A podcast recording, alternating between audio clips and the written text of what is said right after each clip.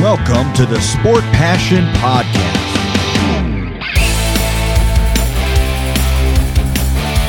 And here is your host, Lars Marendorf.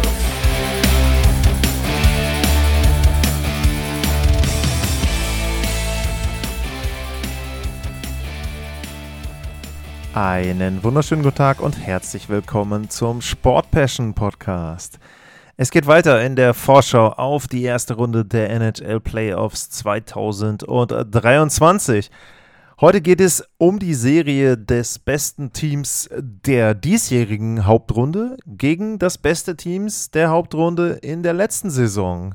Die Boston Bruins haben mit ihrer Saison absolute Rekorde eingestellt, sind auf 1 in der Atlantic, auf 1 im Osten, auf 1 in der gesamten NHL und auch auf Platz 1 mit 65 Siegen in der Historie der NHL.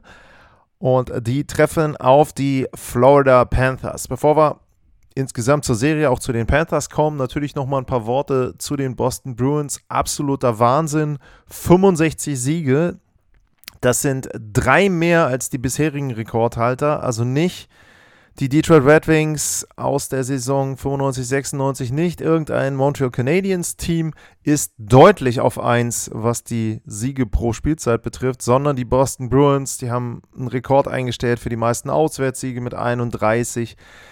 Sie haben gegen 14 von 16 Teams aus der Western Conference gewonnen. Die einzigen beiden Teams aus der Western Conference, die gewonnen haben gegen die Boston Bruins, das waren die Chicago Blackhawks und die Arizona Coyotes.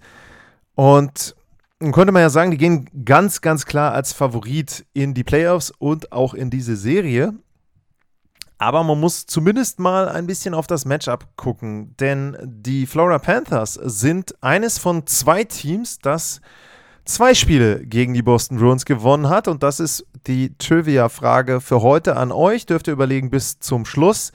Welches ist die Mannschaft neben den Florida Panthers, die in dieser Spielzeit zwei Siege gegen die Boston Bruins geschafft hat? Viel Spaß dabei beim Grübeln bis zum Ende der Sendung. Ja, die Florida Panthers haben also zwei Spiele gewonnen gegen die Boston Bruins und dabei waren das jeweils Heimspiele. Das heißt also, die Heimpartien gingen hier immer an die gastgebende Mannschaft. Die Bruins 5-3 und 7-3, die Panthers 5-2 und einmal 4-3 nach Verlängerung. Es gab tatsächlich in der NHL-Geschichte auch schon mal eine Serie zwischen den Boston Bruins und den Florida Panthers und die ging an die Panthers. Das war 1996, legendäre Saison für die Panthers. Da ging es bis ins Stanley Cup Final. Die Red-Tradition, dass da Ratten auf das Eis geschmissen wurde, die entstand in der Saison. Und die Boston Bruins waren damals das erste Opfer in den Playoffs in Runde 1 ein 4 zu 1 für die Florida Panthers. Wir schauen mal ein bisschen auf die Statistiken der beiden Teams. Die Bruins natürlich auf 1, hatte ich schon erwähnt, in der Atlantic bei den Florida Panthers lief es nicht ganz so rund. Die haben sehr, sehr lange gebraucht nach der sehr erfolgreichen Spielzeit letzte Saison, um überhaupt in die Gänge zu kommen. Sie sind dann am Ende auf Wildcard-Position Nummer 2 reingerutscht in die Playoffs mit 92 Punkten und das auch nur, weil zum Beispiel die Pittsburgh Penguins dahinter es einfach nicht verstanden haben, ein Heimspiel gegen die Chicago Blackhawks zu gewinnen. Deswegen äh, sind die Panthers äh, mit dabei. 42 Siege für Florida, 65 hatte ich schon erwähnt äh, für die Boston Bruins, 135 Punkte für Boston, auch das Rekord, 92 für die Florida Panthers, also schlanke 43 Punkte weniger. Heißt also 21,5 Siege. Das ist wirklich schon Wahnsinn, wenn man über die ähm, Errungenschaften der Boston Bruins in dieser Spielzeit äh, redet. Nochmal Torverhältnis 128 plus gegenüber 17 plus bei den Florida Panthers. Was gibt es noch zu sagen bei den Statistiken, wenn wir in den direkten Vergleich einsteigen? Natürlich Boston vorne mit dabei, was die Tore betrifft, da sind sie auf 2. Ähm, das allerdings Florida auch gut mit dabei auf Platz 5. 301 Boston, 288 die Panthers. Also da ist kein großer Unterschied festzustellen. Allerdings deutlich bei den Gegentoren. Boston, beste Abwehr der NHL, 174 Gegentore nur. Fast 100 Tore mehr haben die Panthers kassiert. Das ist immerhin noch Platz 12, also auch da noch mit im oberen Drittel dabei. Powerplay ist äh, sehr ähnlich. Da sind die Bruins auf 12, nur 22,2 Prozent. Und die Panthers auf 10, ein bisschen mehr, 22,8. Penalty Killing, Riesenunterschied. Boston Bruins auf 1, 87,3 Prozent. Und auf 23 die Florida Panthers mit nur 76 Prozent. Ähm, die Panthers sind das Team in der NHL, was am häufigsten aufs Tor schießt. Also das bestätigt auch diese offensive Ausrichtung. Sie lassen allerdings dann auch dementsprechend viele Schüsse zu. Da ist Boston nicht das beste Team der Liga, aber ähm, immerhin im oberen Drittel mit dabei. Riesenunterschied bei der Fangquote, komme ich gleich auch noch bei den Pers Personalien dazu. Da sind die Bruins auf 1 mit fast 93% Safe Percentage und die Florida Panthers liegen auf 19 mit 89,55%. Was gibt es sonst noch zu sagen? Ich schaue mal auf die Advanced Metrics. Corsi-Wert spricht für die Florida Panthers mit 54,17%. Corsi-Share-Wert sind sie auf 3 deutet aber eher dann auf die offensive Spielweise hin, Corsi. Muss ich auch sagen, die Statistik ist eher so, dass die offensive Teams äh, favorisiert. Eben da ähm, es ist so, dass die beiden Teams da dann deswegen so weit auseinander liegen. Bei den Strafzeiten, da gibt es eine Gemeinsamkeit und einen großen Unterschied. Die beiden Teams sind sehr ähnlich, was die Strafzeiten insgesamt betrifft. Boston auf 4, die Panthers auf 5. Allerdings der Anteil der Boston Bruins an den Strafzeiten in einer Partie, der ist vergleichsweise hoch. Da sind sie auf Platz 2 in der Liga. Was bedeutet das?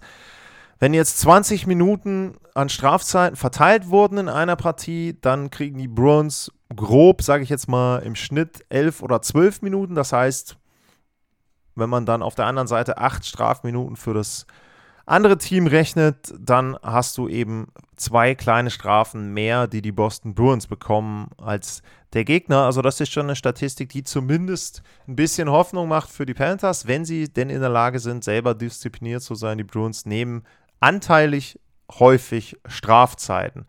Was die Spielweise betrifft, die Bruins sind eines der Teams Ganz vorne mit dabei auf Platz 6, was die Bodychecks betrifft. Da sind die Panthers auf 24. Also das deutet schon darauf hin, dass die Bruins wesentlich körperlicher unterwegs sind. Daher vielleicht auch dann der Anteil der Strafzeiten.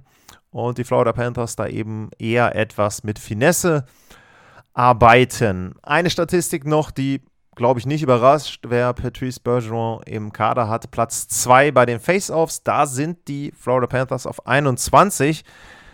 Das ist eine Statistik, die immer so ein bisschen missverständlich ist. Ich glaube schon, dass es einigen Teams sehr, sehr wichtig ist, dass sie die Face-Offs gewinnen. Aber man hat zum Beispiel bei Colorado letztes Jahr gesehen, man muss nicht zwangsläufig eines der besten Face-Offs-Teams sein, um den Stanley Cup zu gewinnen. Also das mal ein schneller Überblick über die allgemeinen Statistiken und damit steigen wir in die Vergleiche auf den Positionen ein. Und dann fange ich bei dieser Serie mal mit der Torhüterposition an. Und auf der Torhüterposition haben die Boston Bruins mit äh, Linus Ulmark und äh, Jeremy Swayman zwei Spieler, die natürlich die wenigsten Gegentore insgesamt kassiert haben, die Boston Bruins. Sie haben aber auch zwei Spieler, die erstaunlich wenig Playoff-Erfahrung haben. Uh, Ulmark hat ganze zwei Spiele, Gegentorschnitt 4,17 und Jeremy Swayman, der hat sechs Partien, hat immerhin auch drei davon gewonnen. Aber ja, eine Fangquote von 90,6, also das ist okay, Gegentorschnitt 2,67. Jetzt kann man natürlich an der Stelle nicht so viel auf diese Statistiken setzen, denn in der letzten Spielzeit haben die Bruins nicht viele Spiele gehabt, sind in Runde 1 rausgeflogen und davor war Rask ja noch die Nummer 1 bei den Boston Bruins. Also die Statistiken aus den Playoffs sind mit Vorsicht zu genießen. Natürlich ist es so, dass speziell Ulmark überragend in der regulären Saison agiert hat. Er wird höchstwahrscheinlich die Designer Trophy bekommen. 49 Spiele, 40 Siege, 1,89 der Gegentorschnitt, 93,8 die Fangquote. Erstaunlicherweise allerdings nur zwei Shutouts. Und wenn man dann auf der Gegenseite sieht, wie das da aussieht mit der Torhüterposition, dann ist es natürlich so, dass bei den Florida Panthers ja, so ein bisschen eine Kontroverse herrscht äh, vor den Playoffs. Sergei Bobrowski ist vom Vertrag her die Nummer 1. Spencer Knight wäre normalerweise die Nummer 2, der ist aber verletzt. Und Bobrowski hat die letzten acht Spiele auch nicht gespielt. Dafür hat Alex Lyon gespielt.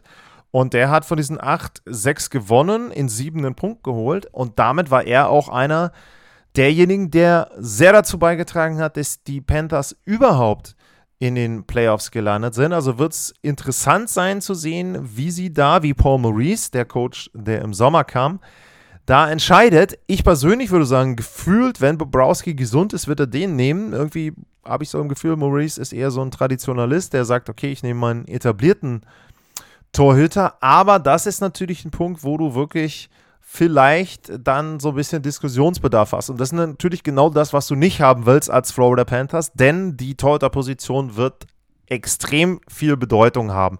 Wir haben es eben schon an den Statistiken gesehen, ich komme gleich auch noch auf die Spieler. In der Offensive ist es schon so, dass die Panthers mitspielen können mit den Boston Bruins. Da kann es dann auch so sein, der eine macht mal fünf Tore, der andere macht vier Tore, okay, aber tendenziell, wenn es darum geht, das Spiel defensiv zu dominieren und dafür zu sorgen, dass der Gegner dann keine Tore erzielt. Da sind die Boston Bruins eher besser. Das sieht man auch an den individuellen Statistiken der Torhüter. Also nicht nur diese Fangquote an sich, die natürlich auch aufgrund der sehr guten Defensivleistung des Teams zu erklären ist bei Swayman und Ulmark.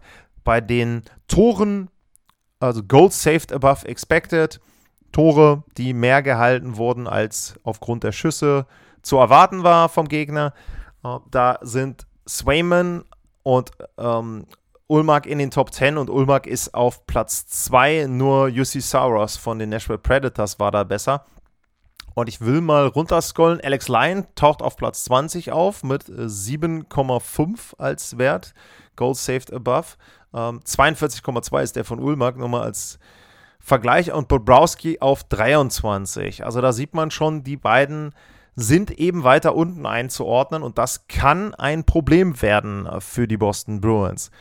Aber, kleiner Haken, Sergei Bobrowski hat vor ein paar Jahren schon mal gegen ein sehr, sehr gutes Team aus der Regular Season gespielt. Das waren die Tampa Bay Lightning in der Saison 2018-2019.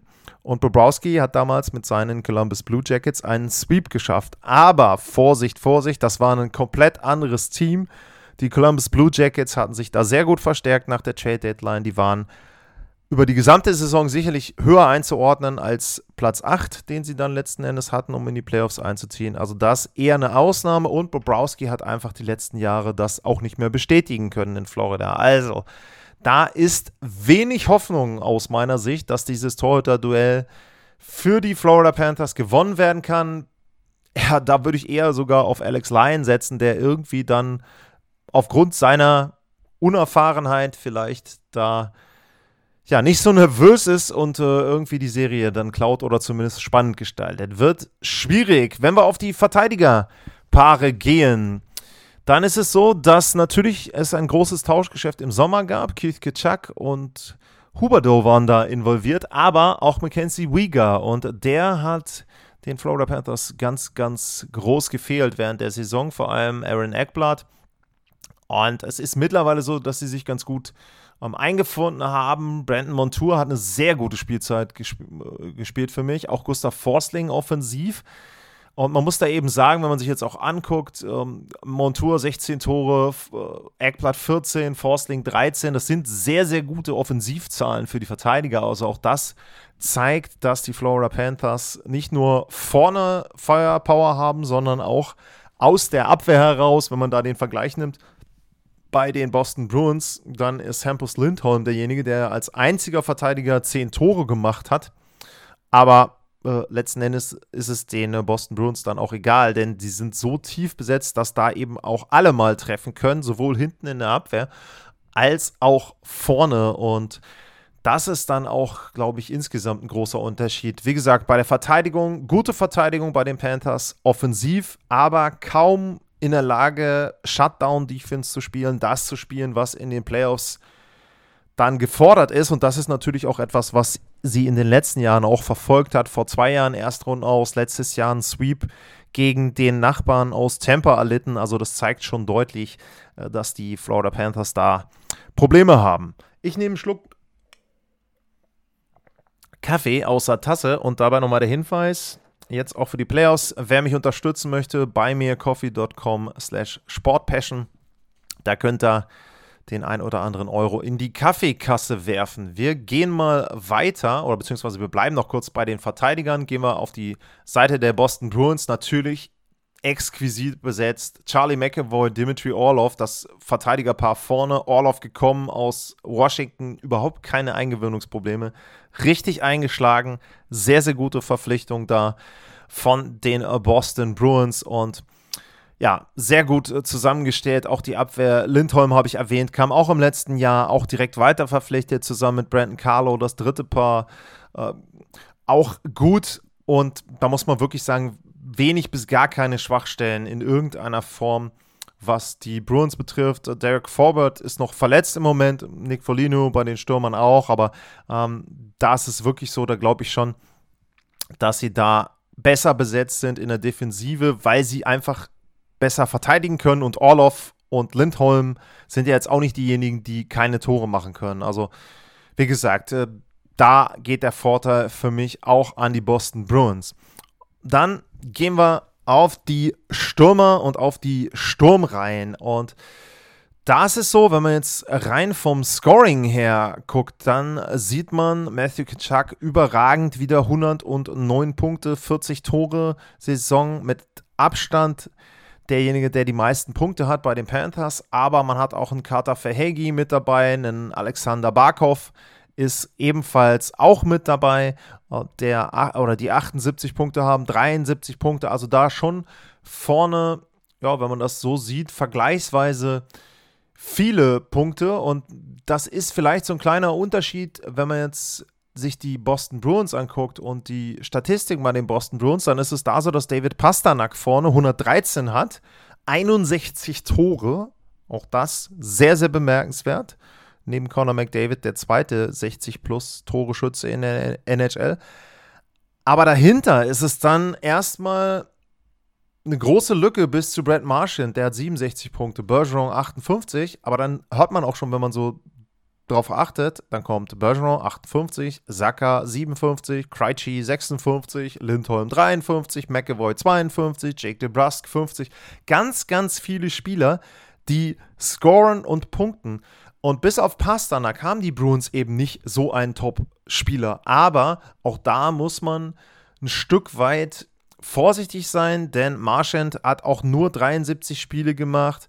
Krejci hat nur 70 Spiele gemacht. Also da fehlten die Spieler dann auch entsprechend nochmal ein paar Spiele. McAvoy auch nur 67 Partien. Und wenn die voll gespielt hätten, wären das auch da noch mehr Punkte gewesen. Und den Boston Bruins ist es letzten Endes auch vollkommen wurscht, wer da scored oder wer da punktet. Sie haben einen so tief besetzten Kader, das ist äh, wirklich der Wahnsinn. Garnet Hathaway ähm, noch mit da hinten zu nennen, Tyler Bertuzzi gekommen.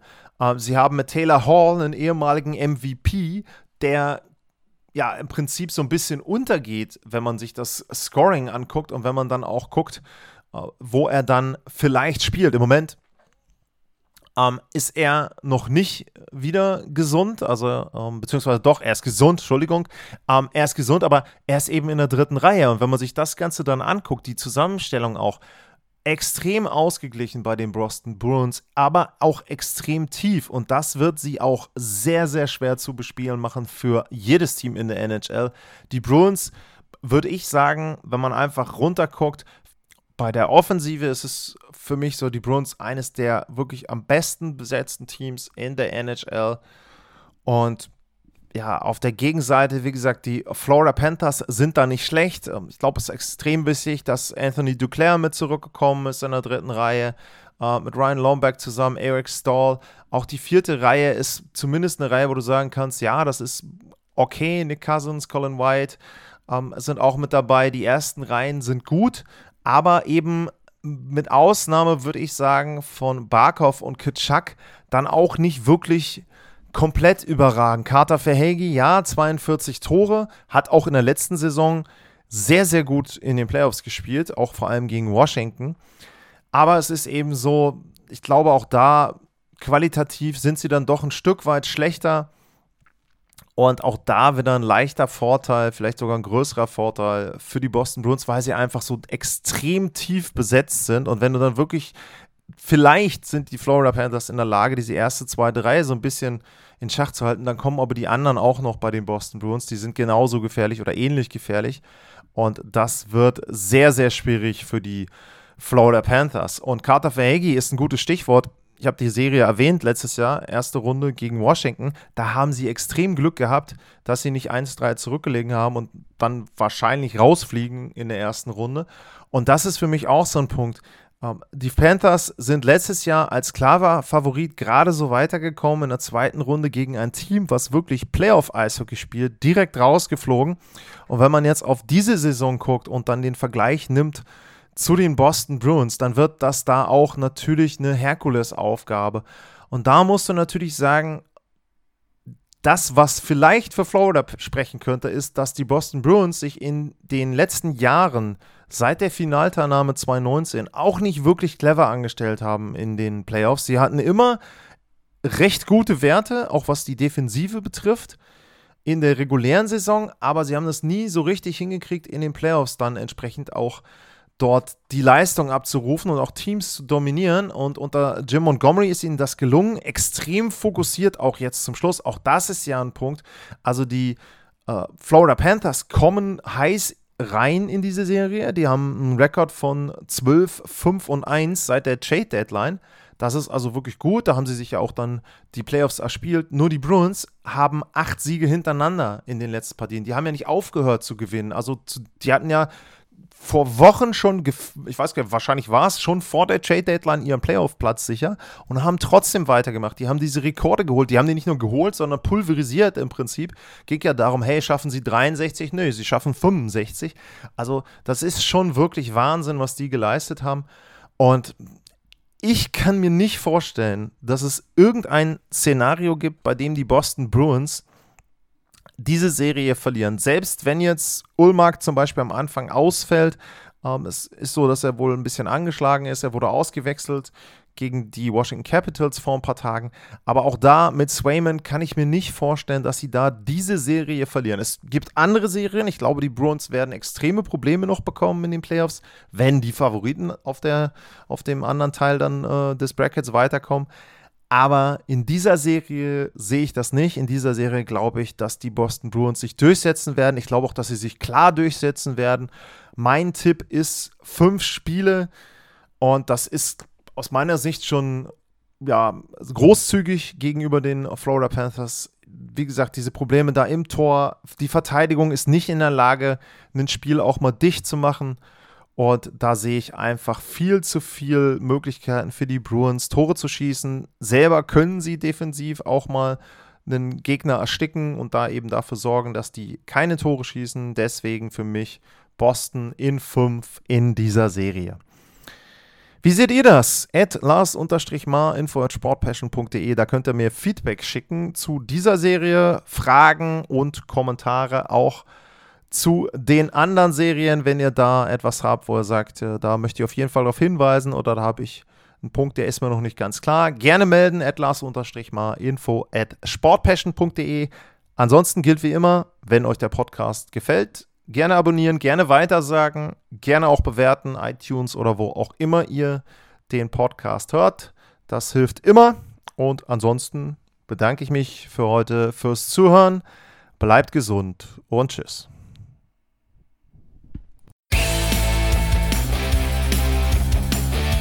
Sportliche Grüße. Das war's, euer Lars.